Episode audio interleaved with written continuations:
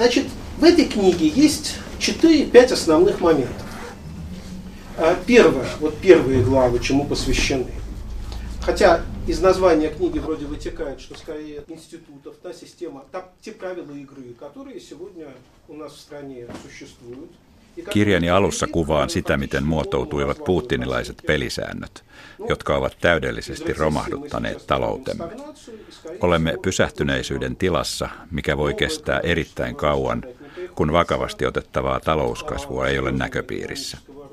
Nykyisen järjestelmän syntyyn vaikuttivat 1990-luvun reformit, Venäjän luonnonvarariippuvuus ja se, että öljyn ja kaasun hinta oli korkealla Putinin noustessa valtaan.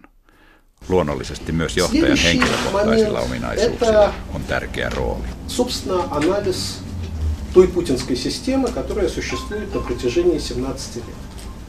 Näin aloitti Dmitri Traavin uutuuskirjansa Säilyykö Putinin järjestelmä vuoteen 2042 saakka esittelyn viime vuoden lopulla Jablakon paikallistoimistossa Pietarissa järjestetyssä tilaisuudessa.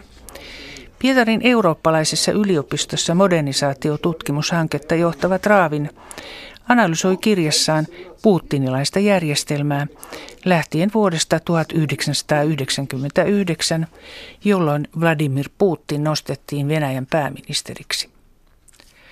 Kirjan alkuluvuissa Traavin analysoi johtajan luonnetta. Hänen mukaansa Putinista on kirjoitettu paljon, toisaalta kriittisestä näkökulmasta ja toisaalta ylistävästi. Traavinin pyrkimyksenä on arvioida, miksi juuri tällainen henkilö nousi Venäjän johtoon ja millaisia seurauksia siitä on ollut koko yhteiskunnan tasolla. Hänen mukaansa Putinissa yhdistyvät aggressiivisuus ja terve järki, ja että tämä viihtyy konfliktitilanteissa. Näin on ollut Leningradin sivukujilla ja pihoilla vietetystä lapsuudesta lähtien. Konflikti oligarkkien kanssa, konfliktit Tsetseeniassa, Georgiassa, Ukrainassa ja kaiken huipuksi USA ja Naton kanssa. Kaikki sillä tavoin sopivasti annosteltuna, etteivät ne koskaan horjuta presidentin asemaa, vaan päinvastoin vahvistavat sitä. Sitä paitsi Vladimir Vladimirovicin ulkoisesta olemuksesta päätellen konfliktit eivät häntä mitenkään järkytä, vaan hän on niissä tilanteissa kuin kala vedessä. On käynnissä suuri peli, joka pitää voittaa. Ja jos voitto tulee, palkinto on välitön. Korkeat kannatusluvut mielipidetiedusteluissa, kansan hyväksyntä, varmistus siitä, että hän pysyy jatkossakin vallassa. Putin on Travinin mukaan kanssakäymisen mestari – mikä ei kuitenkaan ole myötäsyntyistä, vaan KGBn koulun oppeja, tulos pitkästä, sitkeästä opiskelusta. Hän kokoaa suuren joukon psykologisia yksityiskohtia, joista rakentaa esiintymisensä. Karkeahko kansanhuumori vetoaa massoihin, kun taas huolellisesti treenattu kyky hallita numerotietoa tekee vaikutuksen älymystöön. Holhousta janoavat kuuntelijat näkevät hänessä luotettavan johtajan. Juristin opinnoista johtuen Putin rakastaa lakeja, ei tosi niiden henkeä, vaan kirjainta. Niinpä Putinia ei saada kiinni lainrikkomuksista. Siitä pitää huolen Venäjän parlamentti, joka legitimoi johtajan päätökset säätämällä tarvittavat lait. Eikä Putinin salaisia omistuksia, joista viime aikoina on paljon kohuttu, koskaan löydetä. Putin on niin sanottuja 70-lukulaisia, jotka elivät nuoruutensa Bresneviläisen pysähtyneisyyden aikaan. Tälle sukupolvelle on tyypillistä pragmaattisuus. Kukaan ei odottanut muutoksia eikä enää uskonut kommunismiin. Satsattiin omaan urakehitykseen tai paettiin harmaasta arjesta yksityisyyteen. Tämä pragmatismi ilmeni joskus kyynisyytenä – Äly, kunnia, omatunto, elämän tarkoitus, demokratia ja humanismi olivat 70-lukulaisten mielestä vain propagandaa, jolla eliitti hallitsee kansaa meillä ja muualla. Mutta mistä Putinille on tullut käsitys siitä, että USA uhkaa Venäjää? Katupoika lapsuudesta päättelee Traavin ja ihmettelee, uskooko Putin itsekään näihin uhkiin. Kansaan valittu linja puree hyvin, eikä mitään pitkälle tähtääviä globaaleja strategioita tarvita. Sen sijaan lyhyen tähtäimen taktiikka pitää olla hallussa. Jos viholliset ympäröivät meitä joka suunnalta ja maailma on yhtä nollasummapeliä, on ryhmittäydyttävä kansallisen johtajan ympärille ja unohdettava sisäiset kiistat. On pidettävä kiinni luonnollisista arvoista, kuten öljy, kaasu ja harvinaiset maametallit. Heikkoutta ei saa näyttää, sillä heikkoja lyödään, kuten Putin sanoi heti Beslanin terroriiskun jälkeen. Travinin mielestä kenen tahansa vallanpitäjän olisi ollut vaikea pitää kiinni demokraattisista pelisäännöistä, kun valta kirjaimellisesti tipahtaa käsiin, kuten Putinille. Mutta hänen edustamansa 70-lukulainen pragmatismi osoittautui varsin toimivaksi alustaksi autoritaariselle järjestelmälle.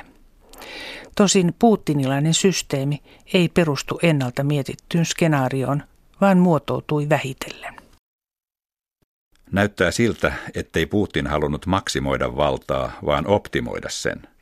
Jos demokratia olisi osoittautunut helpoimmaksi vaihtoehdoksi, hän olisi valinnut sen. Mutta yksinkertaisempaa ja edullisempaa oli sivuuttaa demokratia, joten hän loi sen mallin, mikä nyt on vallalla. Toinen Tsetseenian sota, nopea talouskasvu, keskeisten TV-kanavien haltuunotto ja eliitin keskittäminen mahdollistivat sen, että Putin rakensi muutamassa vuodessa järjestelmän, joka oli täysin toisenlainen kuin se, mistä hän kesällä 1999 lähti liikkeelle Jeltsinin perheen tuella. Yksi Putinin järjestelmän erikoisuuksista on nurin käännetty eliittipyramidi. Näin siksi, että Putin on luonut suoran yhteyden kansan laajoihin joukkoihin eliitin ohi – ja se on riippuvainen Putinista, ei päinvastoin. Televisio antaa Putinille ja hänen pienelle luotettujen propagandistien joukolleen mahdollisuuden muistuttaa kansaa jatkuvasti siitä, kenen ansiota sen onni on. Sen sijaan yritykset luoda Venäjälle uutta ideologiaa euraasialaisuuden ja konservatismin pohjalta eivät Raavinin mukaan ole olleet menestys. Mutta miten ja miksi Putinin muovaama järjestelmä on johtanut Venäjän vakavaan taloudelliseen kriisiin? Я думаю, что Путин в экономике разбирается не хуже ei Putin ole sen huonompi talouskysymyksissä kuin edeltäjänsä. Hän kysyy neuvoa ja on oppivainen. Mutta tärkeintä putinilaisessa järjestelmässä on säilyttää valta omissa käsissä, sillä radikaaleja talousuudistuksia ajava johtaja menettää kansansuosionsa, kuten kävi Gorbacheville ja Jeltsinille.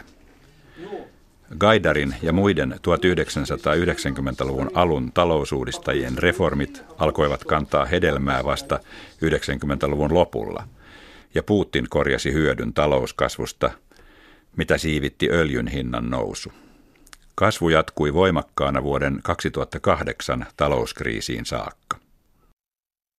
Paradoksaalista kyllä, kuumeinen 90-luku, Liihie Divienosti, kuten tätä aikakautta Venäjällä kutsutaan, toimi siis 2000-luvun talouskasvun ja vakauden lähteenä, vaikka kansa pitää hyvinvoinnin kasvua Putinin ansiona.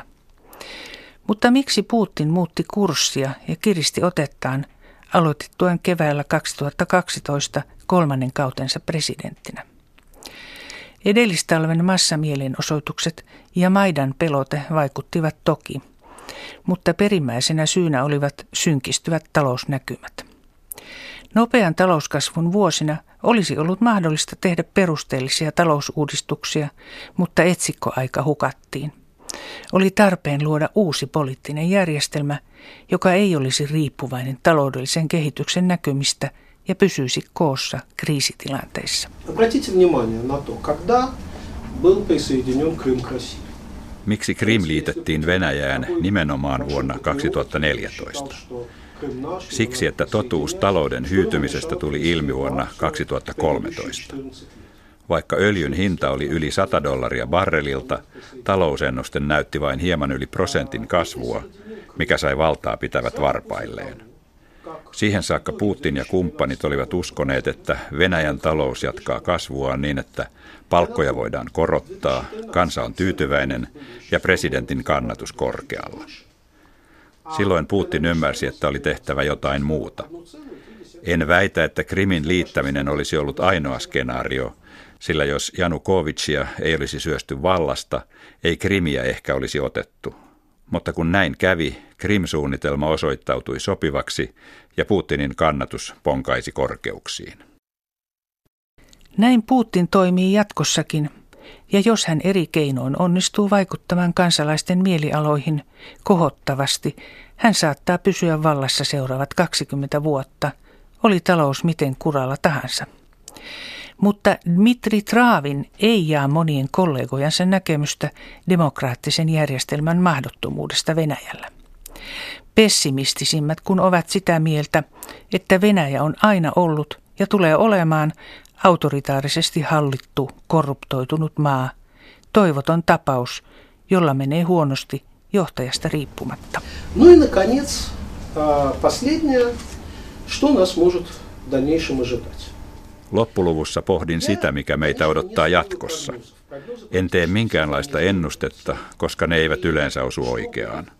En myöskään voi tietää, missä tilanteessa maamme on vuonna 2042, mutta yritän analysoida niitä tekijöitä, jotka jo vaikuttavat ja joiden perusteella voi tehdä johtopäätöksiä kehityksen suunnasta. En ole optimisti enkä pessimisti. Optimistit ennustavat, että Putinin järjestelmä romahtaa lähitulevaisuudessa, kuten ajateltiin vuosien 2011-2012 massaprotestien aikana. Ei romahtanut, enkä usko, että se lähivuosinakaan romahtaa. В этом плане я пессимист. Я считаю, что у нас еще могут довольно долго сохраняться Toisaalta olen pessimisti ja katson, että nykyiset huonosti toimivat pelisäännöt, jotka ruokkivat korruptiota ja jarruttavat talouskehitystä, voivat olla voimassa vielä pitkään. Ne jarruttavat myös kansalaisyhteiskunnan kehitystä, mikä ei ole yhtään vähemmän tärkeää kuin talous. Missä suhteessa sitten olen optimisti? Mielestäni putinilainen henkilöön sidottu autoritaarinen järjestelmä on viimeinen lajissaan Venäjällä. Putinin jälkeinen aika tulee olemaan erittäin vaikea, mutta tällaisella järjestelmällä ei ole jatkon mahdollisuutta. Se on voimassa Putinin kuolemaan saakka, mikä voi olla jopa vuosi 2042, jolloin Putin täyttäisi 90 vuotta.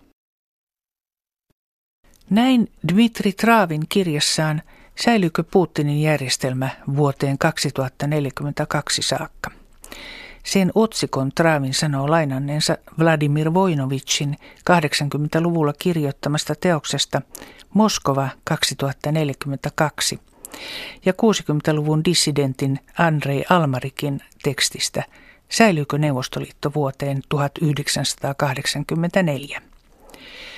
Voinovitsin kuvaaman Moskovan meno muistuttaa Traavinin mukaan hämmästyttävästi nykysysteemiä. Almarikin ennustus vuosiluvun suhteen meni hieman pieleen, mutta toisaalta vuonna 1985 alkoi perestroikka.